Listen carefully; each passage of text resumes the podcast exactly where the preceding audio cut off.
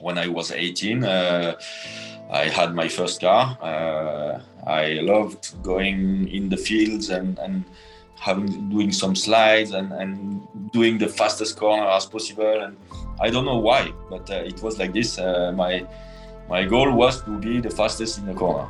And then after the finish, you know, the last time control and uh, in the harbor of or the port of, of Monaco. It's like wow, enjoy the podium uh, ceremony with uh, you know you are standing next to next to Thierry, next to Ogier, next to Elfyn. Describe yourself, your character, your personality, but using only three words.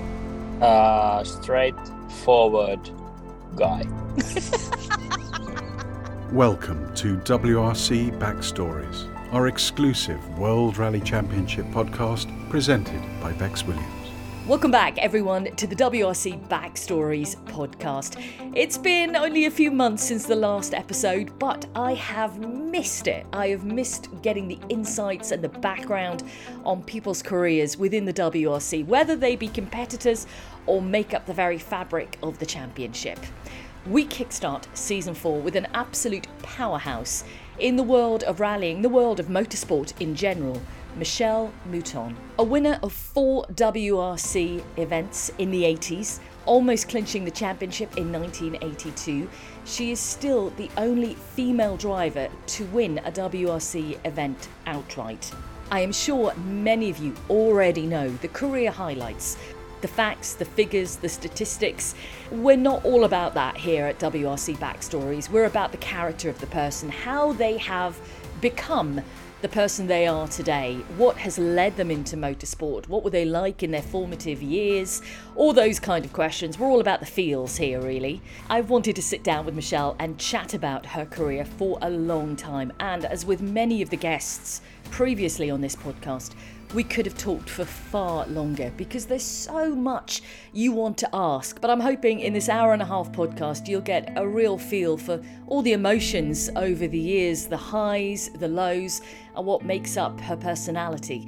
So without further ado, ladies and gentlemen, Michèle Mouton have given her the big build up that she absolutely deserves. Michèle Mouton is a true legend of the sport, and I'm so delighted that she has joined me to talk about her incredible life and career. Michèle, thank you very much for joining me on this podcast. How are you today? I'm fine, thank you to you. it's going to be really lovely to to chat about your career. But Michèle, I, I'm glad you're going to do it for me because I know you're not such a fan of talking about yourself. You like to talk about other people, but when it comes to yourself, you're very humble. Mm, maybe, or you know, another thing is that maybe I have been talking too much about my my career and myself. And nowadays, it's true that you know you feel all the time that you repeat and you repeat the same story again because the story doesn't change. Uh, but you know, I am pleased to do it with you. No, thank you very much, Michèle. Now, we've had lots of drivers, co drivers, and people within the sport do this podcast. And I always ask a certain question at the start. And this is going to be the hardest question because the rest you know. But I always ask everyone to describe themselves, their personality, their character in three words. If you were to choose any three words to describe yourself, what would they be? I will say determine. Mm-hmm. I will say honest. And I will say strong character. Oh, yeah, absolutely. I can absolutely agree with all of those words. Um, earlier today, I, I put out a little post on on social media to say, you know, I'm chatting with you today. Anybody have any questions? And my goodness, the response from people and the questions they want to ask. We'll we'll get to all of those eventually. But I really wanted to talk to you um, to kick off with about Mini Michèle, the early years of Michèle Mouton, going back to when you were young, because I think many of us we know the story of your competition mm-hmm. days and, and all the success. But what's really fascinating to a lot of us is how it how it even got to that. I mean, when we're talking young Michèle growing up in the south of France, mm-hmm. what what were those days like? What were you like in school? Were you a, a good school student? Yeah, I was quite quite good. Yes, I was quite good, but uh, you know, uh, always always uh, last minute. You know, studying my lesson just before going to school, or you know, I how to say I was um, I was quite intrepid, very active, Mhm. very sportive. I always did any sport, tennis, volleyball, uh, skiing. I love skiing. And you know, I grew up in a in a um, you know in the countryside because my parents were growing flowers for the perfume in Grasse. Um, and so we were always different family living quite close together and, and so a group of friends. And among the group of friends, of course, a lot of boys. Mhm. But anything they were doing, I will fo- I would follow. You know, I was never scared of. For example, I will say, um, uh, if if if they were going to build a tree house in the olive tree, I was climbing up with them, no scare at all. They were playing bull, I was playing bull, uh, even marbles. Um, uh, how to say? I everything they were doing, I was not scared. Everything was for me okay. So I was a very active young girl, and uh, okay, uh, my mother could say maybe she was a little bit like a. Do you say like a tomboy? Tomboy, Garçon- yeah. garçon manqué in French Yeah. but she's still a pretty girl. You know, she was saying, she mean with, with the character, I, I was really doing what they were doing, but then I was also a young girl and, uh, you know, loving everything that girls like. Yeah, So- absolutely. Yeah, I was this kind of uh, young girl. So you were you were an explorer. Would would you say you had a competitive nature as well as a, as a young woman, as a young girl? Yes, because I was ready for anything. I, I, I would say that uh, if the boys at that time would have said, uh, we are going to steal a bank, I would have followed immediately, you know. Not not nothing stopped me, nothing scared me.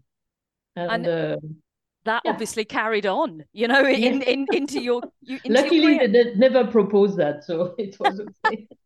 Yeah, you would have been behind bars. We would never have Yeah. got to see Michèle Mouton behind the wheel.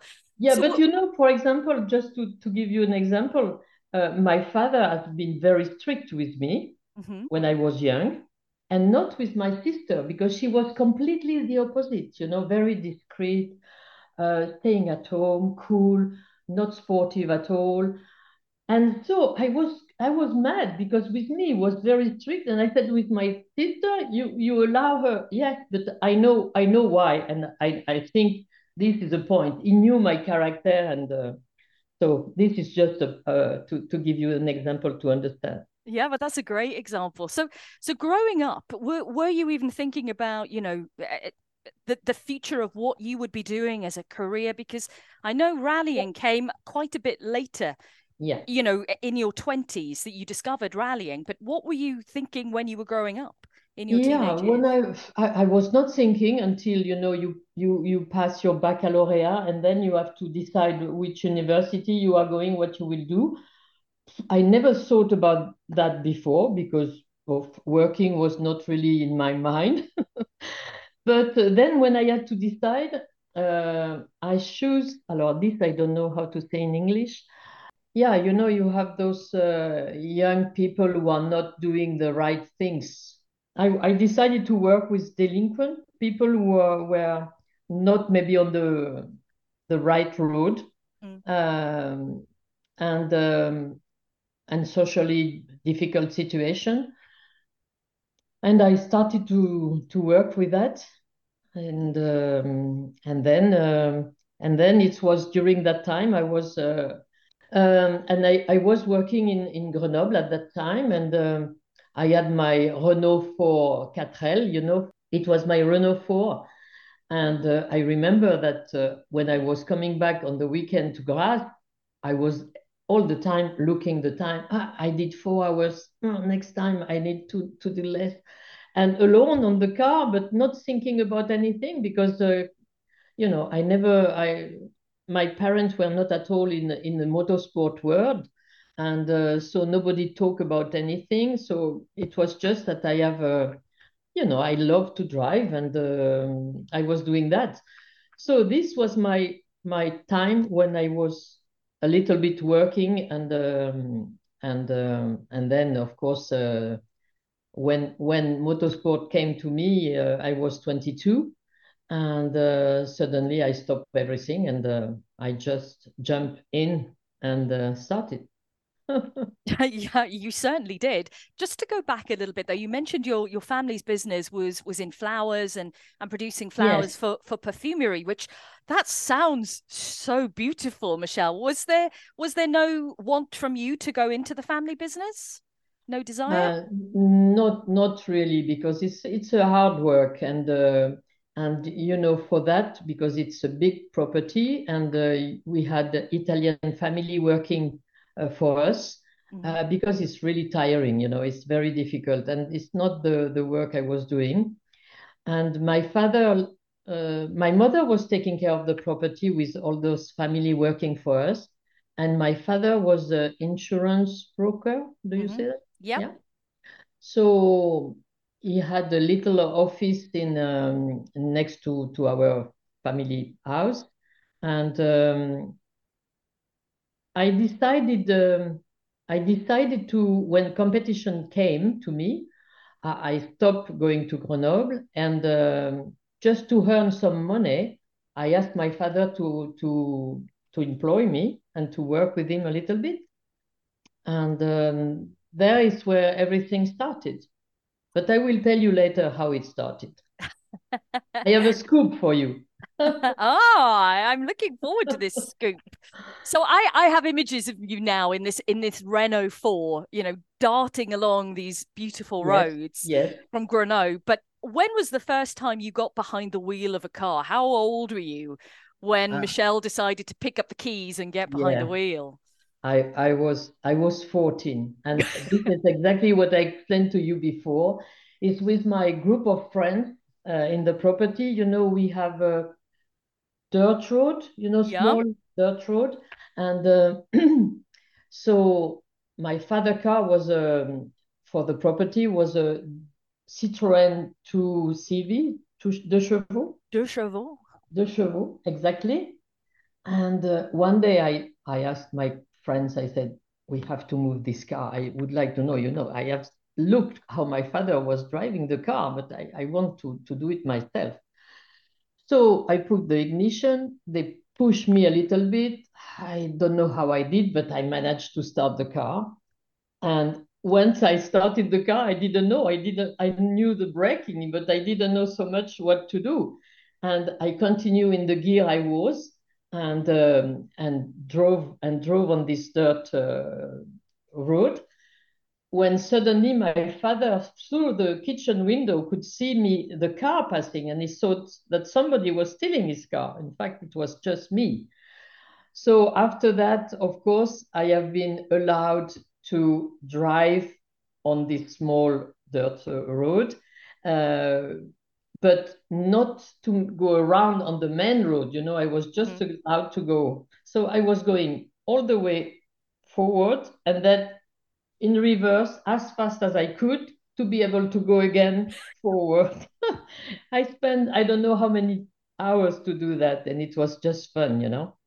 And yeah. after that, you know, at that time we didn't have so many traffic, so much traffic on the road, and my mother was. Um, uh, also, she she was very cool because she allowed me to drive by night. Uh, she knew I, I knew how to drive, and so she allowed me to drive to to see my grandmother, for example, or to see some friend. Uh, on the way back, she she she was allowing me to to drive, so it was just cool. Just yeah, that definitely very very cool. I yeah. mean, your your parents must have known at a very early age, from what we, you described your character and how you were, you know, wanting to be and, and doing everything and exploring. They must have known that they had a bit of a not a wild child on their hands, but someone who knew what she wanted in life. Yeah, I say I think so. I think my father knew because uh, you know, I have been thinking afterwards, you know, my father proposed me, so he proposed to his daughter to start competition. It, it's something, you know, when you have never been in, involved in this sport, uh, to do that, to decide that. And it's exactly what he did, you know. He said, you know, I prefer to see you driving than to be co-driver. Well, let let's talk about how you started in motorsport. What sparked the flame within you to to a first of all co-drive, but get Yeah. behind the wheel. How did it begin, Michèle? you know, very few know that uh, I started because of a rock and roll competition. If I'm sorry. wait, wait. Like, I'm sorry. I promise rock and you, roll I promise you, rock and roll competition. Yeah, you know, I I love to dance. I love to dance, and uh, in my in my quite like a village, Yeah. uh, it was also some balls. Um, do you say ball? Yeah, ball, party, dance. Party, yeah, party yeah. dance. Yeah, yeah. Yeah. It was um, in my village. Uh, every year it was a, a party dance, you know, and uh, where, of course, you you you you you find all your your friends coming for for this day, and uh, a friend of mine that I didn't see so often came this time and uh, when they announced that it will be a rock and roll competition he said shall we do it? I said of course we do it. So we started and during the time you know when you stop and then they they, they eliminate a few of the the couples uh, he said ah by the way i am going to corsica for a rally ah what is a rally with your car yes yes, I am doing the rally. And so he explained to me what was a rally. I didn't know at all. And wow, I, my eyes was, you know, I was just uh, excited just to hear to to hear about about that. And um, and so he proposed me to to go, to go with them. So I said, ah, I will ask my father because you know I was I was 21, 22, but uh, my father, you know, was like I said, very strict. And when I asked my father, he said, Yeah, why not? So I was first of all very surprised that he let me go. So I went to I went to Corsica with them in the Peugeot 304 on the back of the car, and I did all the recce. Then I follow all the rally. I was at the service point every time and following. You know, that time we were going on the road, and um, and that's all finished. After the rally, he talked to me again and he said, um, I know, you know, my, my co-driver is not very good and uh, I don't like it. And I see that you are very excited by, by, by that. Shall we try to do Monte Carlo together and uh, you as my co-driver? Of course, immediately. So, and I started like that, you know. And So started without this com- rock and roll competition, never, amazing. never I would have thought to try to do that. And my father was not in this sport, you know, he loved driving, we love a, a sportive car, but uh, not for competition. So That's amazing. I really want to know if there are any photographs of this rock and roll competition. no, no, Ah. for sure not. For sure not. And uh, me too. I would have, uh, you know, that time we didn't have any camera for that. Yeah, No, True. No, no. I, I mean, so your first event as a co-driver was Yeah, then Rally was- Monte Carlo. exactly. I mean, when I talk, tell you, when I tell you that I am not at a high scared, I am not scared of anything. I am not scared of anything, you know. definitely not. But what was it like being in the co-driving seat? Because obviously you went on to be a very successful driver, and drivers sometimes aren't great passengers. Yeah, but at that time I was not really driving. Uh, you know, I, I had my license, but that's all. I, I like to drive, but that's all. Uh, it's after when you become a rally driver that you are scared to be in the passenger seat. No, at, at that time, um, for me it was uh, an exciting because what I what I uh, I observed when I was in Corsica is that the work between you know when you are in the back and you see how it's going you see the role of the co-driver, you see the importance of the co-driver. And I noticed that it was important work because he was telling him the notes and, uh, uh, you know, and the driver driving by listening the notes. So this was really um, something um, that I, I realized immediately. So for me to do that was, you know, oh, I don't drive, but the role will be important. And uh, I was excited. So this was the first time I, I jumped into motorsport competition. What was it like co-driving? Because the Monte Carlo Rally is a particularly difficult rally for a driver and a co-driver you know that was a that was a huge challenge to step up and do for the first time yeah but you know i liked it. it was very concentrated like always when i do something trying to do the best we had the recce and uh, so the notes were going well he was happy with the way i was giving him the notes and then you try to be careful to to to check your time to you try to do the job uh, that's all huh? nobody is teaching you anything you have to find out by yourself it was very quickly, though, wasn't it, that you then headed behind the wheel, and as you mentioned earlier, it was your your yeah, father's because... influence that he really wanted you to to to try competition. Yeah, what he did, uh, in fact, he was following us during. I did uh, three or four rally with my friend, uh, and uh, my father was following, looking everything, also observing everything. He was somebody very discreet and uh, so he was just on, on the back, but looking everything. And uh, one day he said, you know, I have seen, uh, I know it, Jean doesn't have so much money. So of course, uh, when he has to change the tire, he doesn't change them because uh, tires cost a lot of money. Uh, and he said, no, this is not the way I want. I know you like to drive but I'm sure he has been thinking before. I know you like to drive. I will buy you a car and you will try yourself. But uh, it will be in the good condition. The car will go, I will buy an Alpine Renault, but the car will go to the garage every time uh, to Renault and it will be checked. And I will pay for one year. If you are good enough, you continue. If you are not good enough, you will stop ah, for me it was wow. like like a dream. I don't know how to say, you know, something exciting, something new. I didn't know how I would do, how I could do, but of course I wanted to try. And uh, somewhere in back of my mind, I was thinking, I will show you I can do it, you know, uh, and that's how it started. It's quite incredible, isn't it? I mean, you mentioned your mum was pretty cool. Your dad was exceptionally cool. I mean, that is the dream, isn't it? I will pay yeah. for a season. I will pay for the car. We'll make sure it's serviced yeah. properly.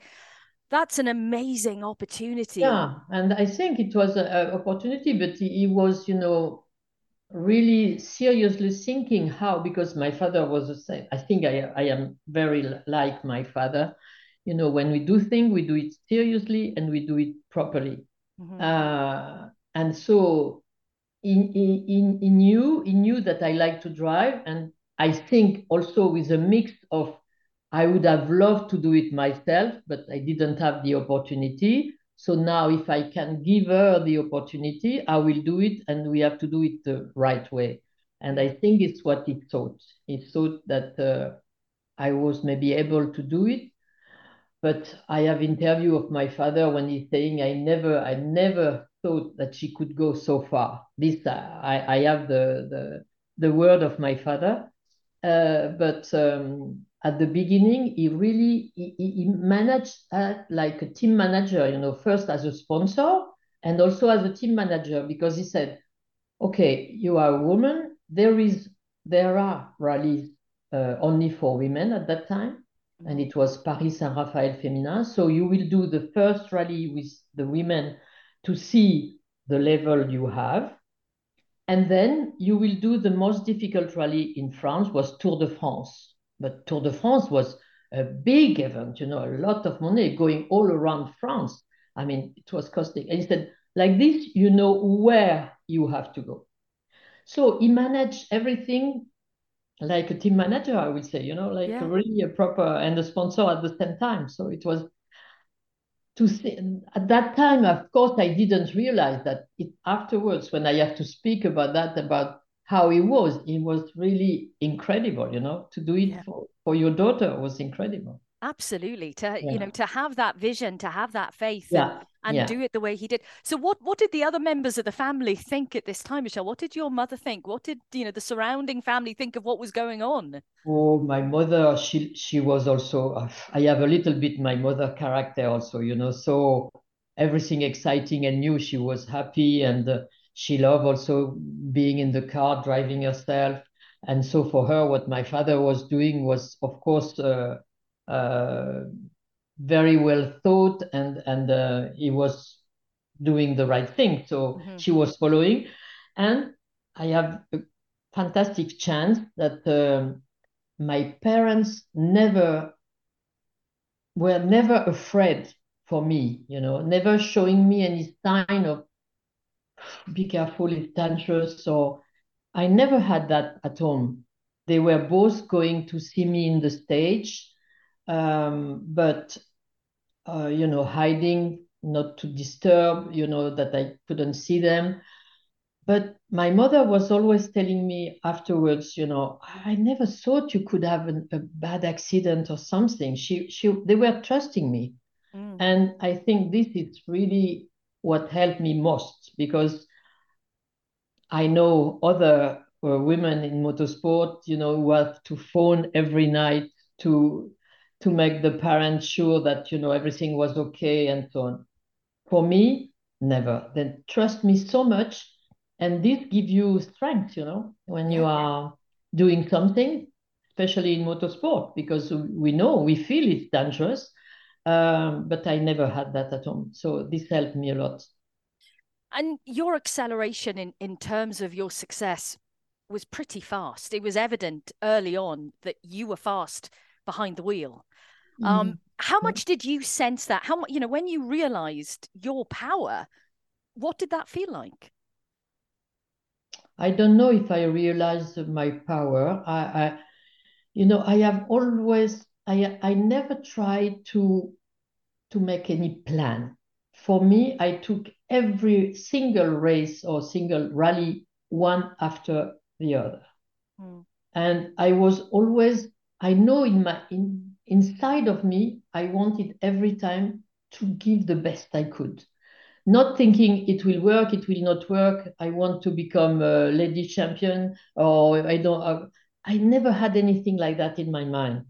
Sometimes I even didn't know who was starting the rally. You know, so I was fighting against myself all the time, and I think this it's a strong point to to maybe to have succeeded for sure. I had some abilities for sure. It's obvious, but it's my motivation and, and, and the way I wanted to to give the best I could at each rally. Not any plan, not building anything, you know, for my career. So I, I didn't see this power. I just saw that I was winning in, in my category with the Alpine.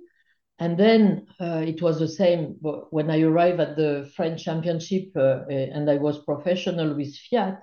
Of course, at that time I was driving, my teammate was the best driver in France. So Jean-Claude Andruet was a reference for me.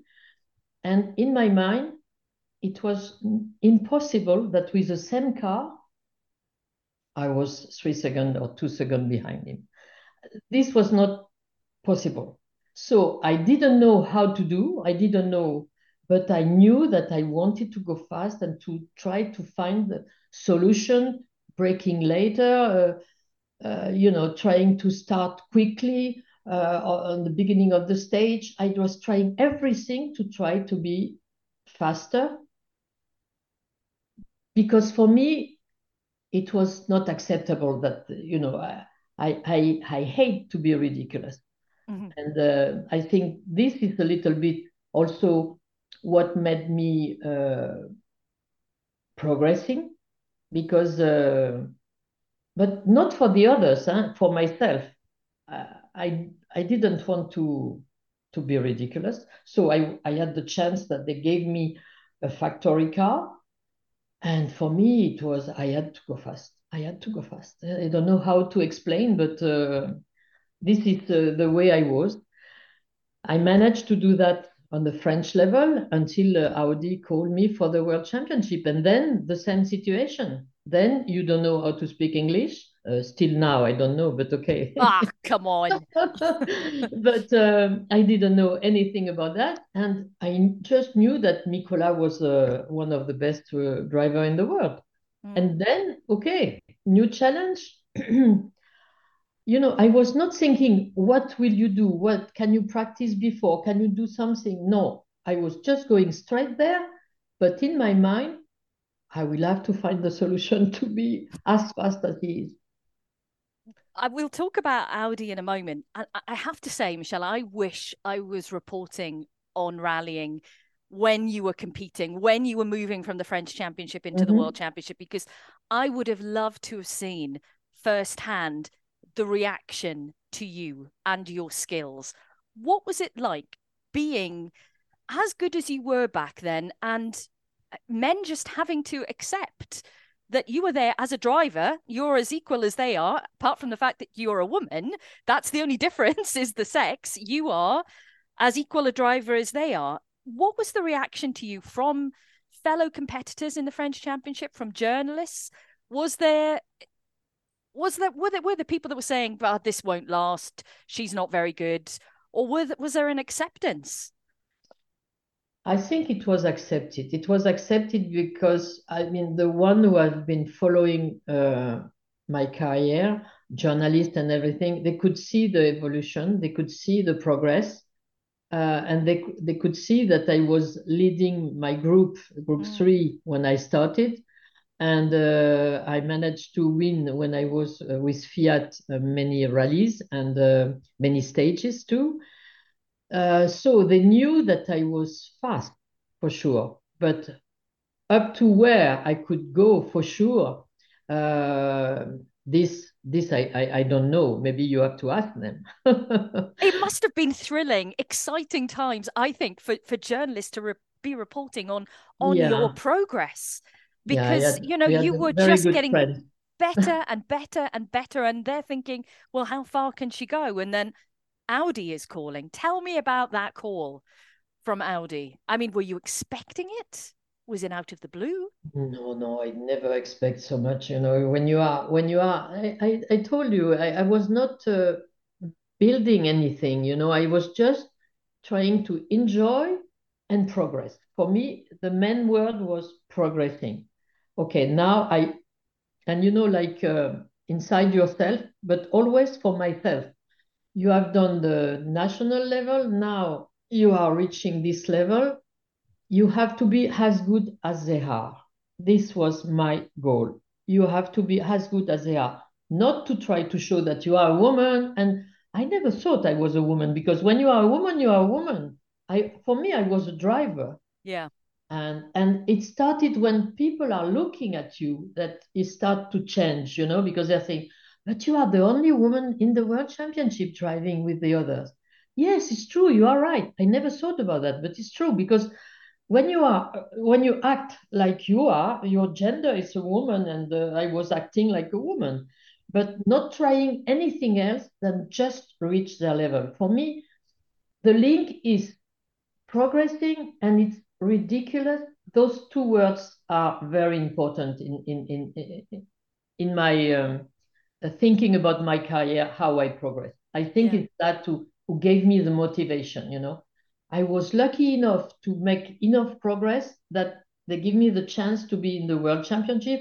Wow. Now another step. I have to I have to prove that I deserve that.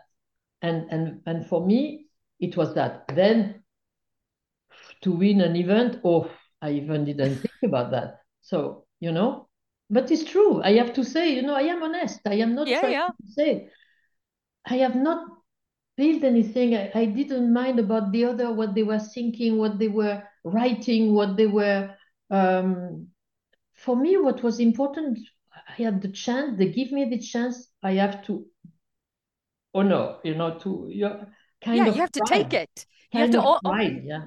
Yeah absolutely and i think that that's like one that. of your that's one of your huge strengths is that you focus on you and not everything that is going on around you And then the consequence of that is that, of course, I had a bad character because when a, a photographer was coming at the end of the stage, opening my door and saying, Can you smile? Of course, I was not smiling, you know, because you are you are sweating like hell and you are in in different mood and, and i couldn't make it the the how to say the marketing side of my sport you know i was i didn't mind. At that time what was important is the choice of my tires for the next stage mm. and not smiling to the guy. I i couldn't and it's why i had the reputation to have this bad character. It's coming from that in fact. Yeah i think you know when we when we look back at some of the archive footage now and and you know you, you're coming into service halts and they're at the side of the road and you're getting out the car you're sweaty you're you're talking to your engineer you're trying to make all these changes and the cameras are right there in your face and i i think for any of us if anyone had said you know smile or be girly then it's like yeah. no i'm a driver yeah. i am concentrating on yeah. what i'm doing here I, this is this is I, my job I have also to do it. I have always been like that, you know, mm. always. Do you know, you kind of, I know, I know it's, you might find this a very strange comparison now, but I was watching the, again the documentary Queen of Speed and watching these archive footage of you and, you know, your your fiery eyes when you're you're very focused. It reminds me of Ott Tänak. Your demeanors are very similar. You know, he's very focused. He's not. He concentrates on him. No, nothing around him. And yeah, if anyone asked him to smile, I think he'd give them quite a mouthful yeah. as well. Yeah. But it's true. You know, you you are a woman in the sport, yes, and the way people commentated on you, listening back you know, oh, Hannu Mikkola's attractive, you know, teammate, and you're thinking, oh my God, no, how can people say things like this just because you're a woman? It it kind of really riled me, but it was the time we were living in as well. And you were a standout of that time at that level. And I don't think people really knew how to, you know, address you. Instead of just putting you as a driver as equal to everyone else, they were making you out to be different in you know and calling you attractive and oh the beautiful Michèle Mouton and I'm thinking, well, does anyone say that Hannu Mikkola or oh, the gorgeous Hannu Mikkola? No, it's it's quite bizarre. So, Michelle Audi calls you. You step up to the world level, and it's a huge challenge. One thing we haven't talked about is is the mixture of co-drivers you had up until Fabrizia stepped in, and you and Fabrizia, I think, were were made in the same peapod because you're so similar in terms of your temperament, your attitudes, your focus. Yeah. How did you and Fabrizia meet? Uh, Fabrizia, um, you know, my partner at that time uh, was a journalist, uh, and uh, he was following the sport, of course. Mm-hmm. And when Audi, because I asked Audi, I, I, I, would have loved to start with uh, with a man as co-driver, uh, but of course we knew that the answer would be no. And um, so I was thinking, you know, my, my co-driver, she had a family and a daughter, and uh, she couldn't go around the world for and be and be uh, free for for that. Uh, so I had to find somebody new, and it's my partner who said, you know, I know in Italy there is a, young uh, woman, and uh, she has been doing motocross uh, herself. Then she has tried to to drive, also in rallying, and then she stopped with Opel, I think, and then she stopped and she started co-driver, and I'm quite sure maybe she could speak French. So he, he proposed me, and I try to find the telephone number, and we we contact her, mm. and I contact Fabrizia, and uh, and she was speaking French perfectly, and. Uh, and she said, "Ah, yes, why, why not? It's a surprise, but uh, let me think and uh, and she phoned me back and she said yes of course uh, and she accepted. So then we started like you know two person who didn't know each other but fabrizia has the same um, way of thinking. I mean we are concentrate on what we are doing and we try to do it well. So very serious very focused and um, and uh, it worked perfectly. I have to say, she was the best co-driver for me, and maybe the best co-driver in, in the world. Absolutely, and you know, as I mentioned, you, you seem so. I mean, I know you're great friends, but you seem so similar in in your attitudes to everything. Is that the reason it worked so well? Because you were quite similar. Yeah, only one thing: she doesn't drink. Oh. Yeah, but you only drink champagne. champagne. No champagne for Fabrizia. That's another thing I wanted to ask you about because uh, there was obviously in the point in all of our lives when you're, you know, in your 20s and you were experiencing great success in the French championship and, you know, you've got this Audi deal. you decided to to stop partying. You you you stopped Yeah. smoking. You stopped drinking to really focus on what you were doing. Yeah, you know, I was partying all the time. For me, to spend one night dancing was nothing, and uh, I could continue the next night, you know, and everything. I was really, I think I was strong, and um, so after a while, you know, this kind of life where you smoke and uh, and you drink too much, not too much in the way, but partying too much um, I could see that you know it was not uh, going well. And one one day my father came to me with the result. He just showed me the result, and he said, "You are sixth in the in the group now, right now." It was enough. I understood perfectly. After that, I said, "Okay, now." He didn't say you should stop, you should do, you know. No, he did. No, he showed me the result and said, "You are okay." So I said, uh, and I decided to stop everything, but only water was not fun. So I decided to drink only water or champagne. And I have been drinking champagne for the last 40 years, I think. I love that about you, though. You know, I love the fact that you only drink champagne as an Yeah. alcoholic drink. It's very classy. It's very classy. Um, I, I really want to talk to you, obviously, about the the highlights and talk about the wins. And we've got to start, obviously, with the first in Mm. San Remo, which Mm. You know, for for many people who are listening now, who who maybe haven't followed rallying for so long. San Remo was a huge event back in the day. It was not only just tarmac, it was gravel as well. And I mean, to, to be able to go there and to be able to win by the margin that you did and have such success there, I can't even begin to imagine how that felt as a competitor. Yeah, you, we have to realize that the rally at that time were quite difficult. And uh, for example, uh, I know because for the film I I had to to to read again a little bit uh, all the details of the the rally. San Remo was 62 special stage, 62 special stage, half Wow. on asphalt and half on gravel. So you have to be strong you have to be fit you have to you know you have to be motivated. And uh, okay uh, i have to say uh, i don't know what to say. Of course it was difficult but it was the same for greece for portugal it was the same everywhere. So uh, it was endurance rally that time and uh, and i think where it's where women are, are quite strong.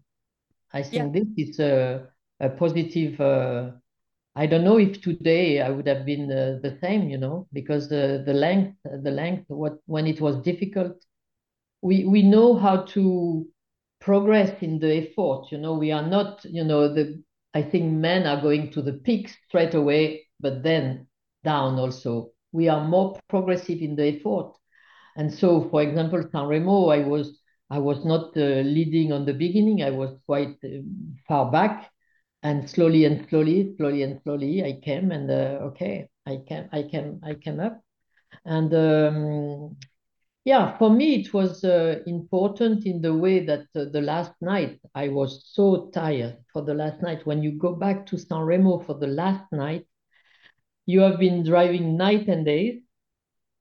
You have a few hours to sleep uh, before the last night, who was starting around midnight or just before midnight.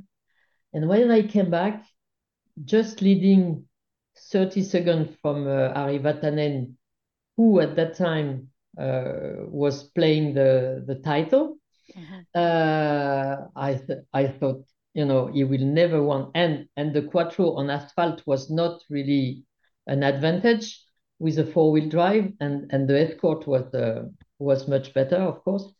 So I knew that uh, Ari was going for it. Um, and I, I, I was strong enough to take a normal car and go back once more in the stage doing this 40 kilometer stage before the start. Uh, so really it was a difficult condition. And I think what made the difference is that uh, when I arrive at the start of the stage, I look at Fabrizia and I said, in our mind, it's not the last stage of the rally. We will do the, the stage like if it was the first stage of the rally. And we knew, both of us, that you know, you need to feel, you need to be sure that you are not doing, not like crazy uh, as the last one. Because I said, one of us will make a mistake. Uh, and so I started in my mind like that, like if it was the first stage of the rally. And when I arrived, I understood that um, Ari didn't do that, and uh, and and he had uh, and he touched. Uh, I don't remember what what happened, but he was out of the stage. So I think I have been strong at the very very difficult moment, and uh, it helped me. I, I am sure the emotions were strong when when you crossed, you know, the the flying finish, or when you realised you'd won the rally. But what I'm keen to know is what was the parents feeling at that point? What was your mum and dad thinking? You know, you they have had ultimate faith in you from the very beginning, pushed yeah. you forward, and here yeah, you are yeah. winning your first WRC event. Yeah, incredible. Yeah, it was uh, it was uh, it was incredible. It was incredible, and uh, of course they were very very happy, and also the mechanic. I mean, to see the mm. mechanic. I mean, it was just incredible. I was more happy for them than for myself, really. You know, because when you do something, you do, you have done it. Okay, it's done. But for them, I mean, for Audi, was incredible, and my parents were were very very proud, very happy. Do you think it changed you in any way getting that first win on the board at that level? Did it change your approach? Did it change how you thought about yourself? Or did you just continue on in, in exactly the way that you had before? I don't think it changed me, but it gave me strength. I felt inside of me that if I was able to win once, it was no reason I couldn't. So I, I was feeling stronger Mm. But no, I didn't change the approach. How to do the next event was the same, and uh, the next season I didn't think about winning. I just thought about okay, now mentally you are stronger, so try to use it. And um, and um, I have been driving that way, but it didn't change the approach. It changed me inside. I felt stronger. I mean, that certainly paid off going into the next year. But you know, the contract you had with Audi in in eighty one, going into the next season, you come to the end of the season and you have to, I'm guessing, renegotiate a contract for the next year. Yes.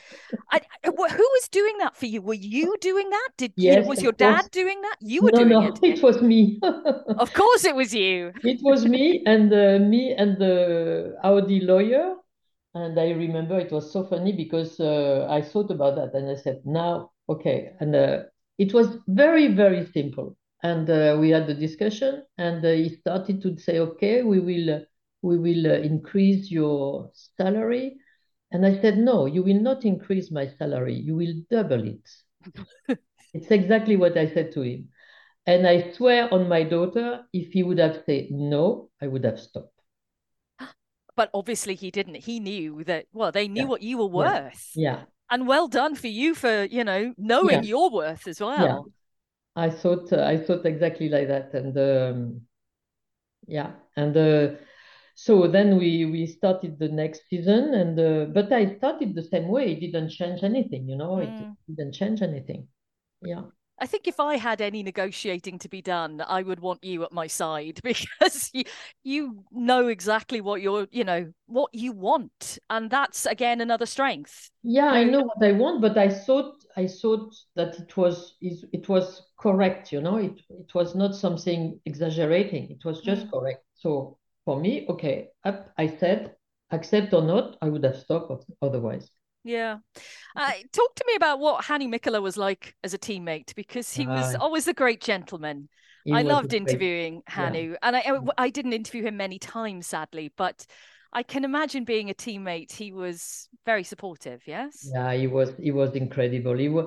He was incredible because he knew I didn't know anything about engine, about you know uh, setting up the car or anything like that but he was talking to me like if I was an engineer, you know, he was talking to me exactly the same, explaining me everything. And Hannu was uh, very helpful in the beginning. He, you know, I learned with him how to brake left foot braking on the beginning. Uh, at the same time, it, it was fun. He was joking all the time. and uh, he was just a gentleman. He was really a gentleman, and uh, and also maybe what is different from now. Uh, at that time, what we wanted, both of us, what we wanted is to win for Audi. It's not personal winning. We wanted to win for Audi. So he was trying to help me, and I was trying to also to support, you know, the, the best way possible. And um, so we were a nice team, I think. Yeah, I like, like Hannu very much. Yeah, it, it definitely, you know, when you look back through the archive pieces, it definitely looks like it was such a, a great atmosphere within the team.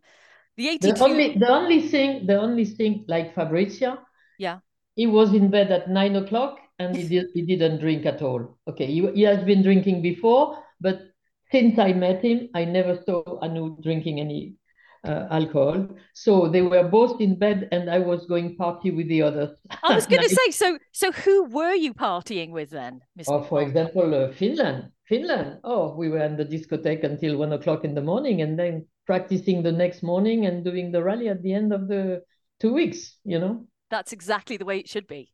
yeah, exactly. We were doing that.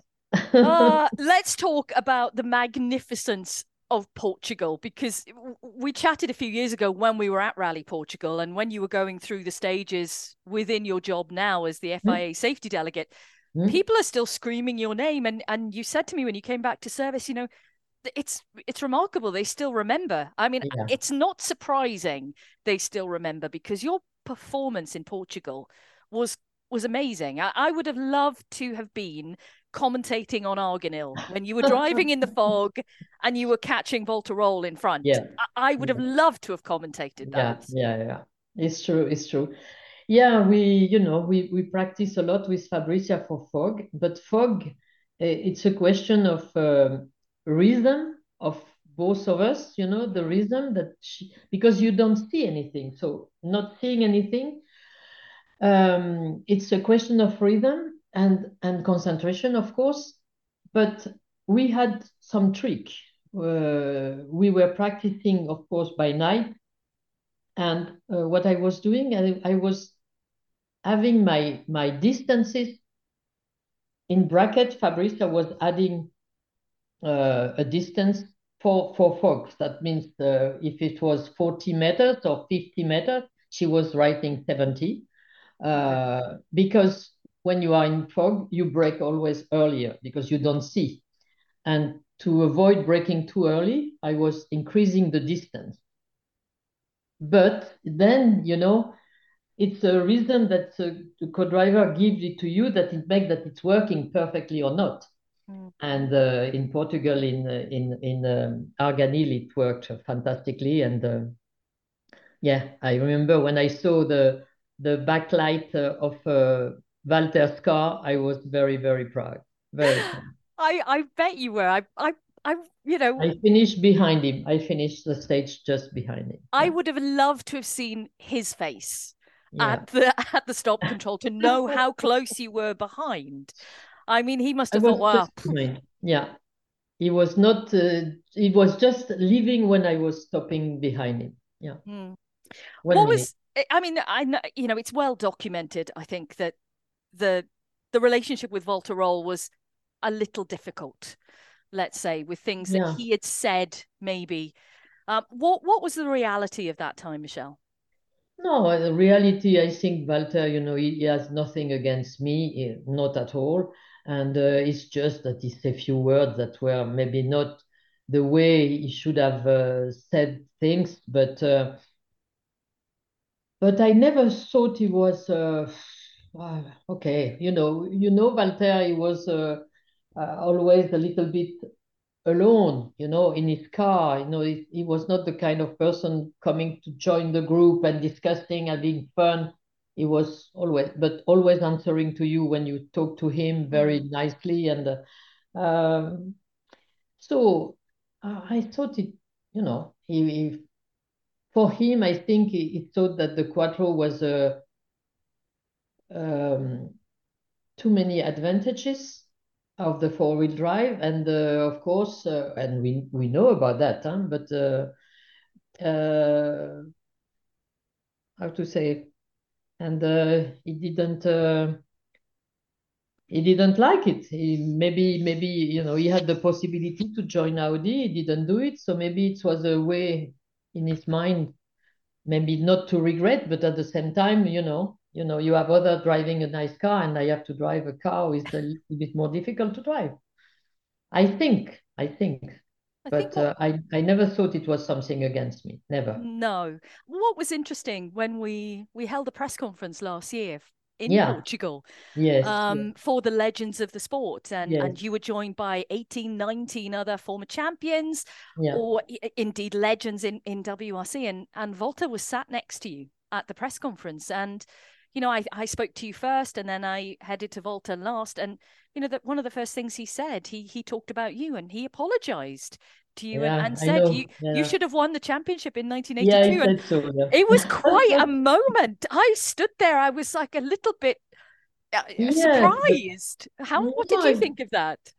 I was not surprised because you know it's like me when you are thinking about when you do something on action and when you you speak about that uh, 20 years or 30 years later it's not the same thing you know you mm. maybe has realized that of course that by I, I missed it for very very little and uh, and I could have been world champion but it was nice I was I appreciate the, the fact that he said so yeah it was it was a very nice moment i'm yeah, very glad i was very, very nice. glad that you know he did say that yeah. um I, am looking forward already to going back to portugal and i'm sure you are because i know the reaction still from the portuguese fans you are their absolute hero there yes. 1982 though the year like Walter said it, it could have been a championship winning year the, the, the wins there were spectacular in, in Portugal, at Acropolis, in Brazil. Acropolis, one of the toughest events on the championship calendar. I mean, the heat, the intensity, the yeah. physicality of it, apart as well as the competition. Gosh, Michèle, that's that's yeah. one of the ones to you know really kind of yeah, celebrate, isn't it? I I think physically, uh, physically, Greece was certainly the most difficult with uh, with Kenya.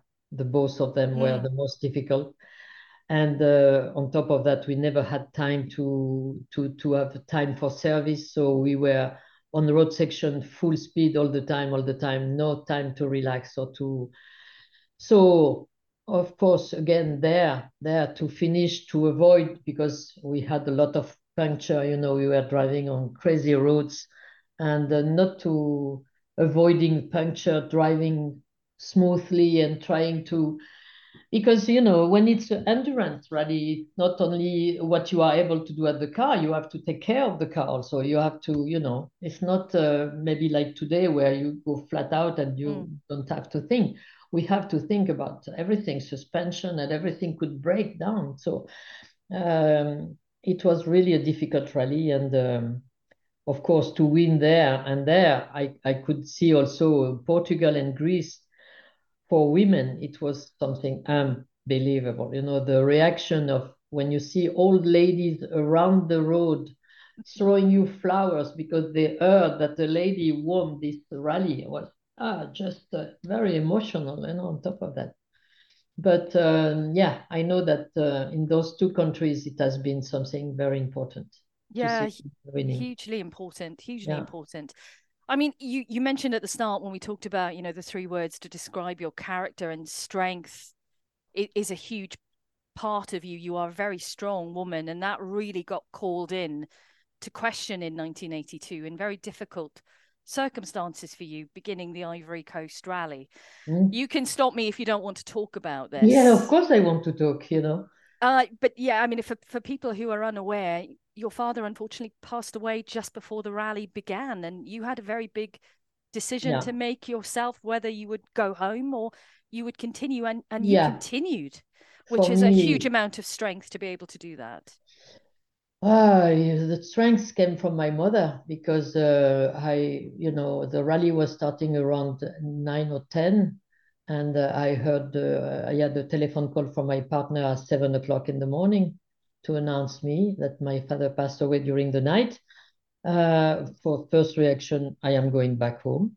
Mm. Um, and then he passed me my mother, and my mother said, "Your father would never love like to you to stop for for him because of him." So I guess you should do it for him and do the rally for him. And uh, this gave me the strength. And um, I talked to Fabrizia and I said to her, and my I had my physio with me, and uh, the only the three of the, the two of them we knew about about it, and I said I don't want anybody because I wanted to do it, but uh, I was not strong enough, and um, to find the strength somewhere, I, I I prefer that nobody knew about about that. And it was just uh, middle of the rally that uh, somebody said and uh, they started to know about that so once you decide that uh, you do it then you concentrate and you try to do the best you can and um, um, it was difficult huh? i have to say sometimes i was crying and Fabrizia could hear that in the in the helmet between between, between us but um, I, I i did the best i could yeah, you until, did. Until we change a gearbox. until we had to change a gearbox, and when uh, then suddenly uh, the problem was uh, mechanical, and um, we decided I was more than one hour in front of Walter, um, and um, and we needed 17, 20 minutes to change the, the gearbox and they needed 40 minutes or more than that. And then when I was ready to jump in the car, no gear, no clutch, nothing was working. So uh, they have to start it all over again. And we left, uh, I think we were, I think, uh, I don't know, we lost all the time nearly we we had. And um, and then it was middle of the night where we have to stop for a few hours and um, I had again the the car didn't start in the Parc Fermé, and we were obliged by regulation to start to push the, the engine ourselves. Uh, sorry, we, we were we were told to push the car out of the service park ourselves. Mm. But two person, two ladies pushing a quattro, you know, you cannot yeah. make it even move. So we we got 10 second penalty more for that and then uh, by you are tired everything you want to catch up what you have lost and then uh, it was foggy and i knew i liked fog but you know in ivory coast you don't have the same note not precise like they are in in in uh, in the normal roads. Um, and so i i confuse uh, when Fabrizia told me a corner i i make a it was confusion and uh, I made a mistake and I hit uh, a rock and we destroy the direction. And uh, and then he stopped.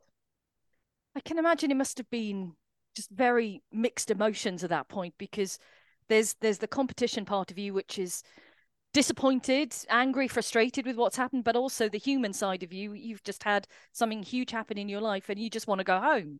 So yeah. there's two very different worlds yes. going on at that time. Yes it was uh, difficult and uh, somewhere I think in my mind uh, I wanted to be perfect to do it for my father, and the fact that I was not perfect because I did a mistake. I even didn't try to continue. For me, it was at the moment that, you know, I even didn't try to continue because we could have tried and repair and still maybe finishing, not winning, but finishing. We could have, you know, but for me, it was finished, you know, and uh, I wanted to go home and uh, but I always said also that uh, I, I did it for him. So I didn't do it for winning the championship. And so for me, uh, it was a disappointment for him, but um, not for me as a as a driver for the championship. You know, I never thought about I missed the championship. I missed the championship. And it was not important at all at that time. No, I'm sure it wasn't. I'm sure it wasn't. But it was such a you know, prior to that was such a great year of success mm. in your career, which people still talk about today. which, I mean, how does that make you feel, Michèle, that people will still come up to you and talk about Portugal or talk about Acropolis? But Portugal in particular, I think, really stands out. Do you think, come on, move on, talk about other people? They still yeah, yeah. talk about this. It's it's quite incredible what you did. Yeah, for me, uh, you know, I, I am not a person looking back, you know. Mm. So for me, it's difficult to understand that.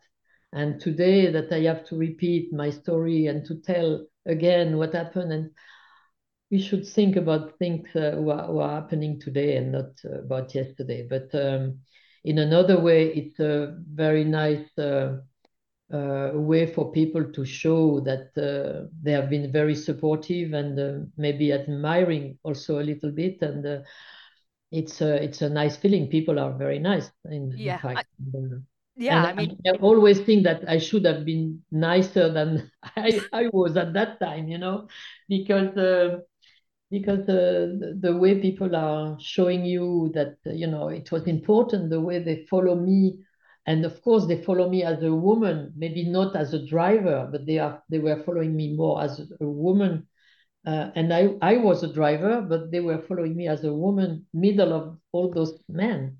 Mm. So it's it, a it, very it nice a, way. Yeah, I, I, it, it is. I, I love how much support you have and how many people you've inspired. I'm going to give some, ask you some questions that have come in now from from mm. lots of people. So, ah, hold on, I have to put my glasses on for this little bit.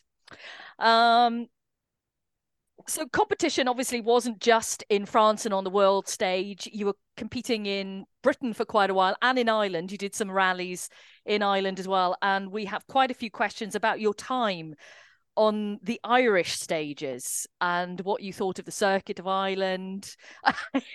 Can you remember? no, no, no, oh yeah, yeah.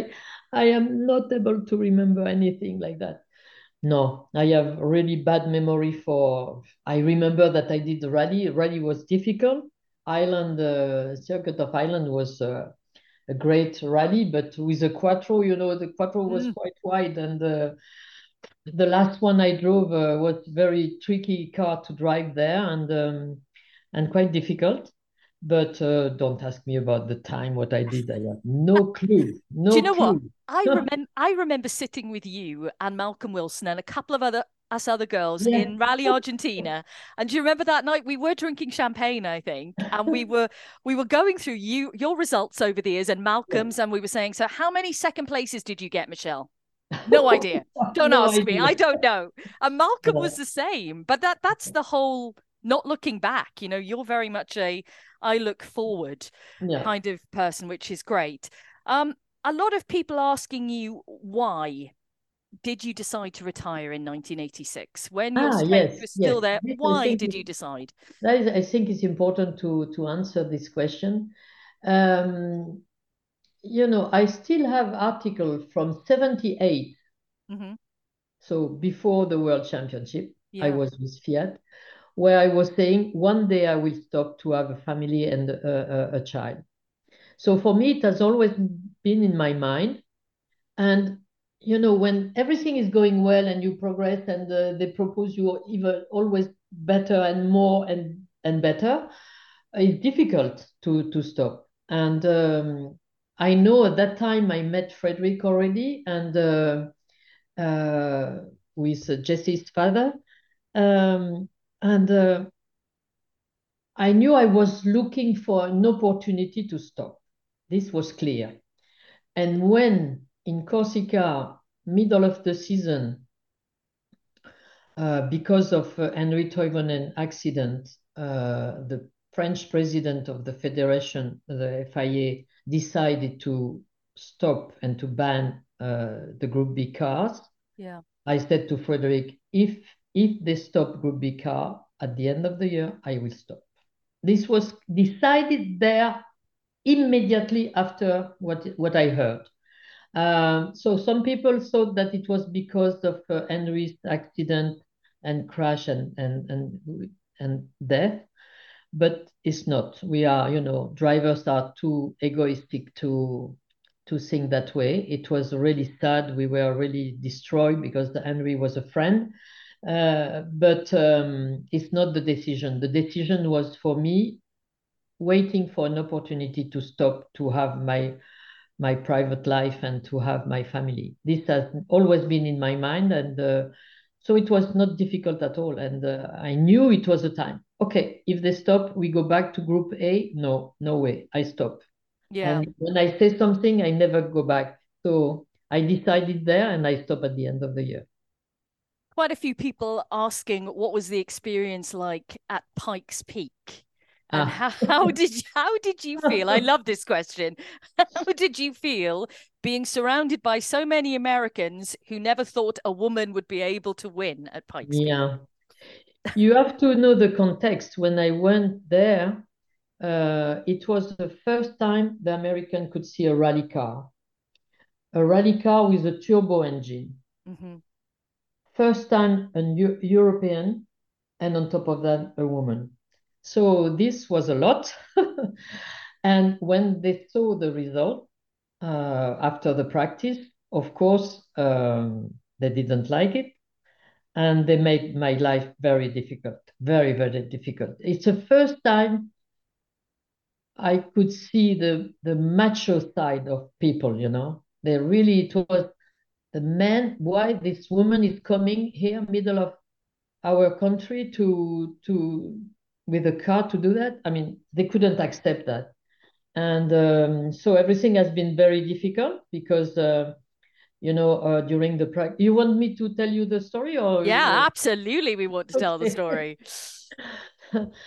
so um, during the practice, um, we I I was over speeding for I don't know if it was five miles or ten miles. We were you know like today you have to do the recce at 80 kilometer per hour. I was 85 or 90 and that's all. So, but what happened? The consequence of that is that we, we receive a, a, a bulletin saying that uh, uh, I will not be allowed as a as a punishment. I will, will not be allowed to start in the car.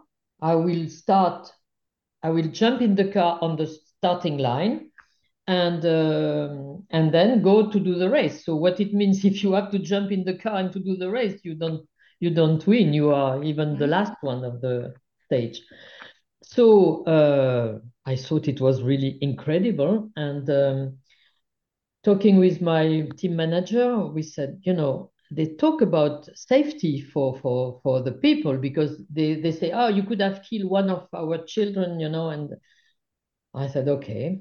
Um, so I said, we we have to do something. So we organize a press conference the night, the day before the start. And um, I said to them, I said, okay, uh, maybe for you it's important that I don't kill any child, but what happened to me if I kill myself because I am not in the right condition to start a race like this one? Um, oh, this was not what I had to say because then they started to think, oh, okay. Uh, so finally, they came back, and uh, I was told that I could start in the car, belt on, no gear on, pushed by the mechanic on the starting line. I was happy enough. I thought to myself, I will show you that this this was not the things to do. I will be even faster. And uh, it's what happened. I was so much motivated and uh, I started. And you know, when you are middle of the stage, you have four corners on the left side where you have the big drop on the right. And the middle one, you have to lift a little bit. And when I was there, I decided not to leave. I was so motivated. I decided not to lift and I could feel the car pulling to the towards uh, the, the the drop. You know, it's so difficult when you are on this level because uh, because you you don't see the there is no tree, nothing to to see the where how far you are from the side. You know, Mhm. and I thought I was going off, and I accelerate even more trying in in my mind to to go out with the back of the car and not with the front you know and I was accelerating so much, I managed to stay on the road. And the next corner was a hairpin right. I remember that I brake even later than during the recce. I was so motivated, but so motivated. You cannot believe I have never been so. I wanted to show them that anything they could do, they will never stop me. And it's, I think it's there. It's one of my best events because I realized how strong I could I could be at that time. I was really strong, really strong in my mind. The red mist had really come down then before Yeah. that. Yeah. I mean, it's it's quite you know to be on the the record books for Pikes Peak. It, it's quite the achievement, and you're the only woman still to have ever done that. Yeah, I know, I know, I know. And I said to Bobby Unser, uh, who was uh, the big star over there, and who was uh, also someone, uh, uh, you know, saying okay with the car, the quattro, and so on and so on. I said, I said you can tell him. I said to the journalist, you can tell him if he have the balls, we start the race from the top to the downhill if he wants. Oh, I told him that. I love that. I love that. I was so cross, so mad. I was crazy. I was crazy. But I did it. So I, I had the record. And um, yeah, it was a very tough event. Very tough. More questions and it moves on in your career. I mean we've we've moved away from from actually being behind the wheel now. There's a lot of these messages coming in and i'm delighted to see it's from quite a big male audience that these questions are coming in Mhm. asking about women in motorsport. And andy here is is picking out the fact that right now we have quite a lot of female co-drivers that are very successful.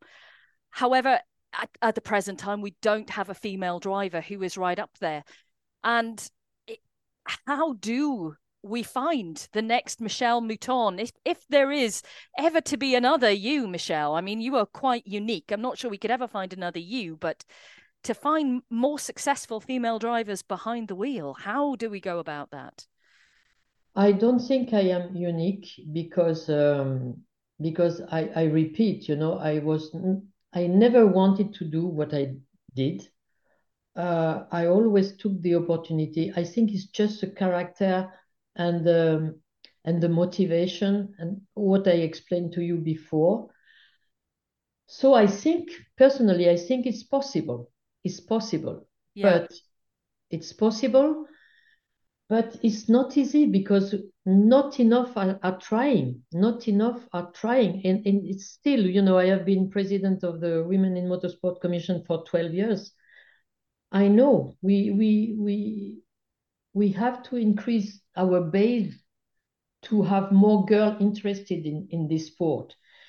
But today also it's uh, maybe more difficult to get uh, the budget to get a car because you know it's like a circle. You you need a good car to show that you are able to do something you know? Mhm. and i was given all the time i progressed. My father was my first sponsor but then every time i was given the good condition the same car as the other one to, to try to progress today is maybe more difficult so i think girls or women have the same problem as, as the men i mean it's difficult to find a budget to drive to to Yeah.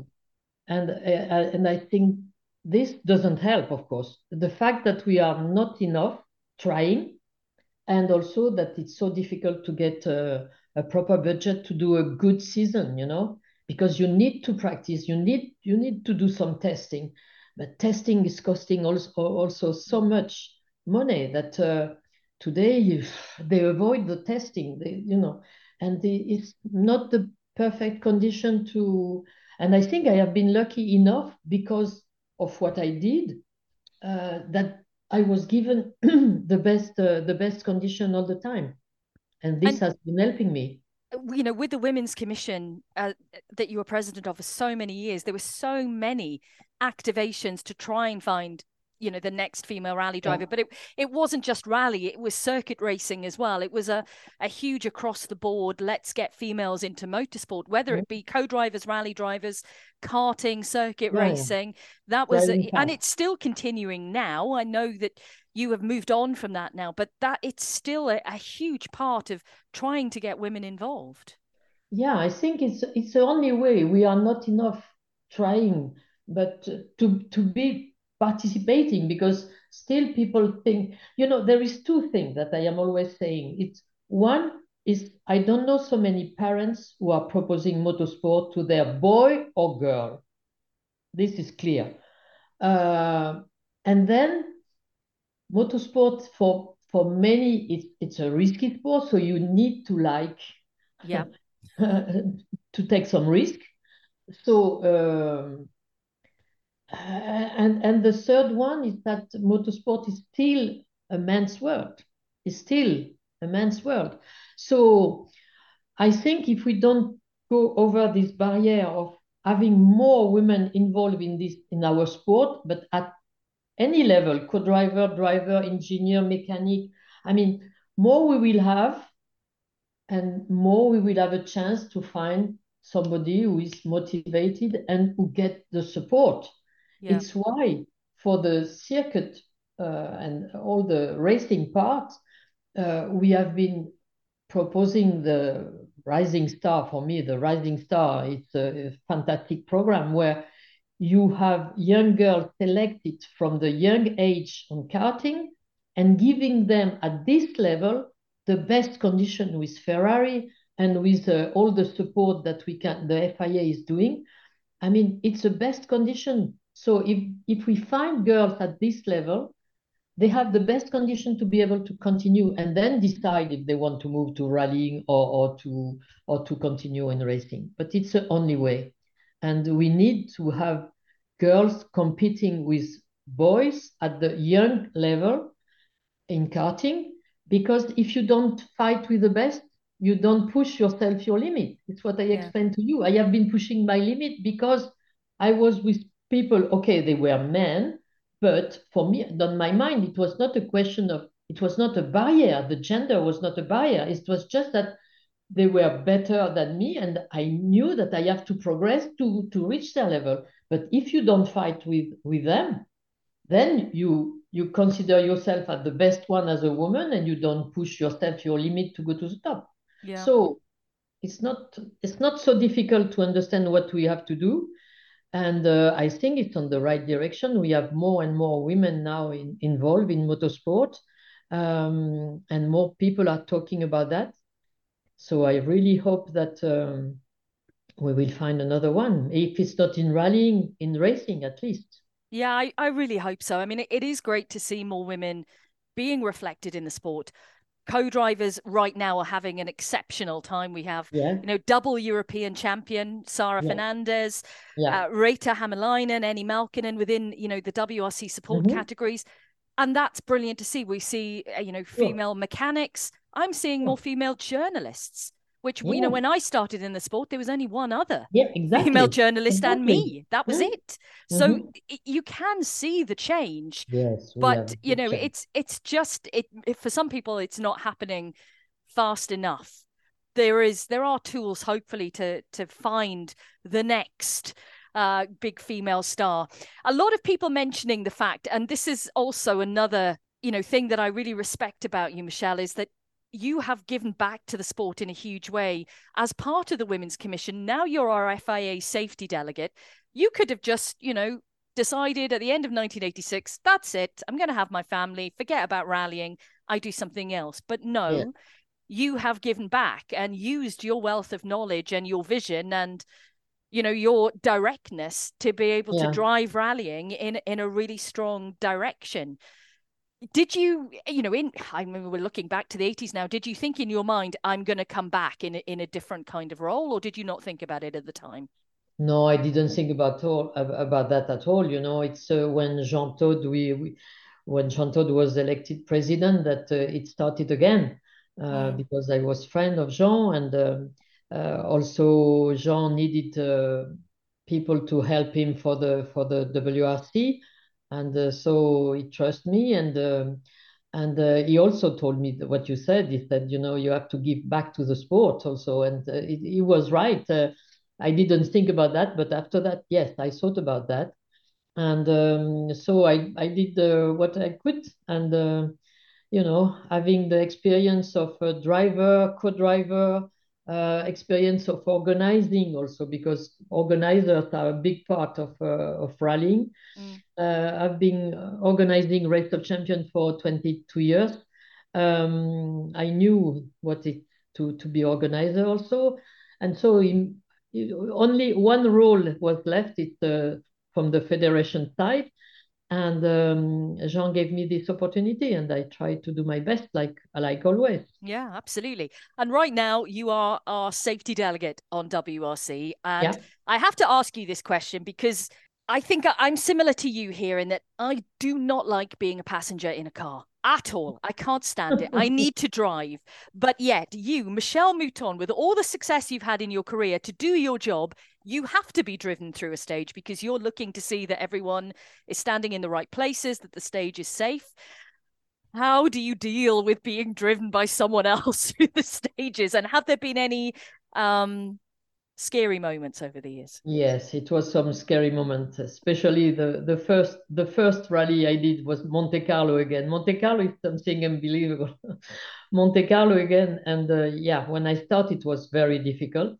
And uh, the first person i had in monte carlo when we arrived on the snow stage and we started downhill he looked at me and he said what shall i do?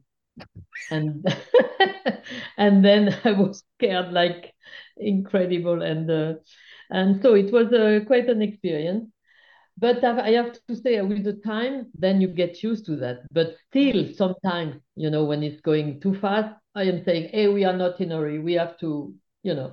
I i still don't like it but i get used to to be driven. And how much to anything. how much are you still enjoying the job? Because it's a very important job within the championship. Yeah what i enjoy most is to work with the organizer and to to see that uh, with the few few tools we have improved safety a lot. Uh, I think on the last five five six years, um, and um, and I think this is very very interesting to to convince the organizer that we could improve and that they are willing to to do it and to follow uh, and uh, it's really motivating and for me, you know, it's nothing more important than to have a, a safe stage for the drivers. So I am always concerned about them, about uh, and of course about spectators all the time. Yeah, mm. because really I think that um, a big accident in uh, and a fatal accident in WRC would have uh, big consequences for the sport. More questions. There's been so many. We can't go through all of them, sadly, but uh, many people asking a similar kind of thing. In that, who has impressed you most as a driver in the past 10 to 15 years? Who has stood out for you within the WRC? Uh, without without any doubt, is uh, Sebastien Loeb. Yeah. Sebastien Loeb and uh, Sebastien, I will say what he did um, of, of course, Sebastien Ogier also, because it's incredible the, what they have done. Uh, but uh, to see Sebastien Loeb uh, last year in Monte Carlo winning, winning after having stopped, and what he has what he has done was for me just incredible. Mm. Really, when you know that you know he was in Dakar, where you drive on the piste and you have all the road with you you don't do so much so many tests you have a new co-driver you jump in this car and then suddenly you have the narrow of the road and you have to be so precise precise precise. And uh, to beat them all i mean this was for me incredible. I think it's i would say it's a step. It was certainly it was hugely impressive. I loved that that event. A lot of people asking if you had the option to get back in a car now, A, would you? And B, which car would it be?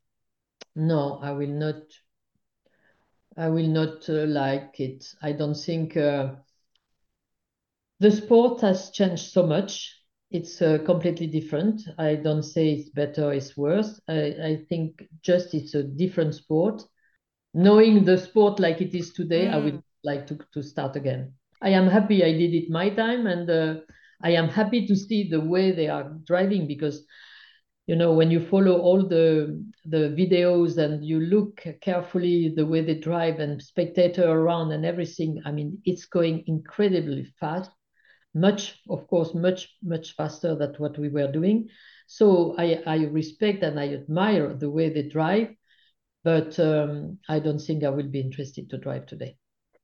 And on that vein as well, people are, are asking about what you see as as the future because you know we've had a regulation change we've gone to hybrid right now what do you see though as as the future in the next few years for for WRC and how we move forward because it has to evolve. Everything has to evolve. Yeah, everything has to evolve, but um, really, I don't know. I don't know how it can be because what I can see, okay, from the technical side and the and the the car we will have to drive. Okay, that it's not my my my my task.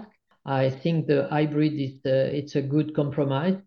Um, I don't see it going to electric at all, but um, uh, I am more concerned for the rally themselves. You know, we have mm. to be careful what to. You know, this sport without spectator will be a, uh, will will not exist anymore. So we have to be careful and uh, be conscious of uh, what we propose to them. Yeah, I think you're absolutely right. Mm. To wrap things up, I cannot leave you without talking about the fabulous documentary about your life which was the Queen of Speed, which I watched again the other night because it's such a good watch. And it, it was so good, in fact, it won an Emmy. You were in America earlier this year to yeah. collect an Emmy for this documentary about yeah. your life. I mean, uh, Michèle, when they came to you and said, We want to talk about your life, I'm sure you were like, Oh, again, everyone again, wants to exactly. talk to me about my life. exactly like you said to me, Really? You want to hear it again? Yeah. Um, but to have, you know, a camera crew come to your house and and talk about everything and what I found fascinating, really fascinating, was the fact that you kept your trophies in the shed. Yeah. They had to Fabrizia had them on beautiful display in these cases and they were shiny yeah.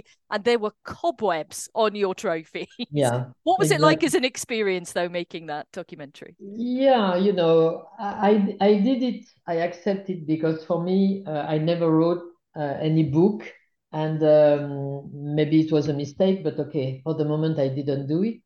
And uh, so I wanted something to be left for my granddaughter um, and I thought it was maybe the good uh, the good way to do it by with a film.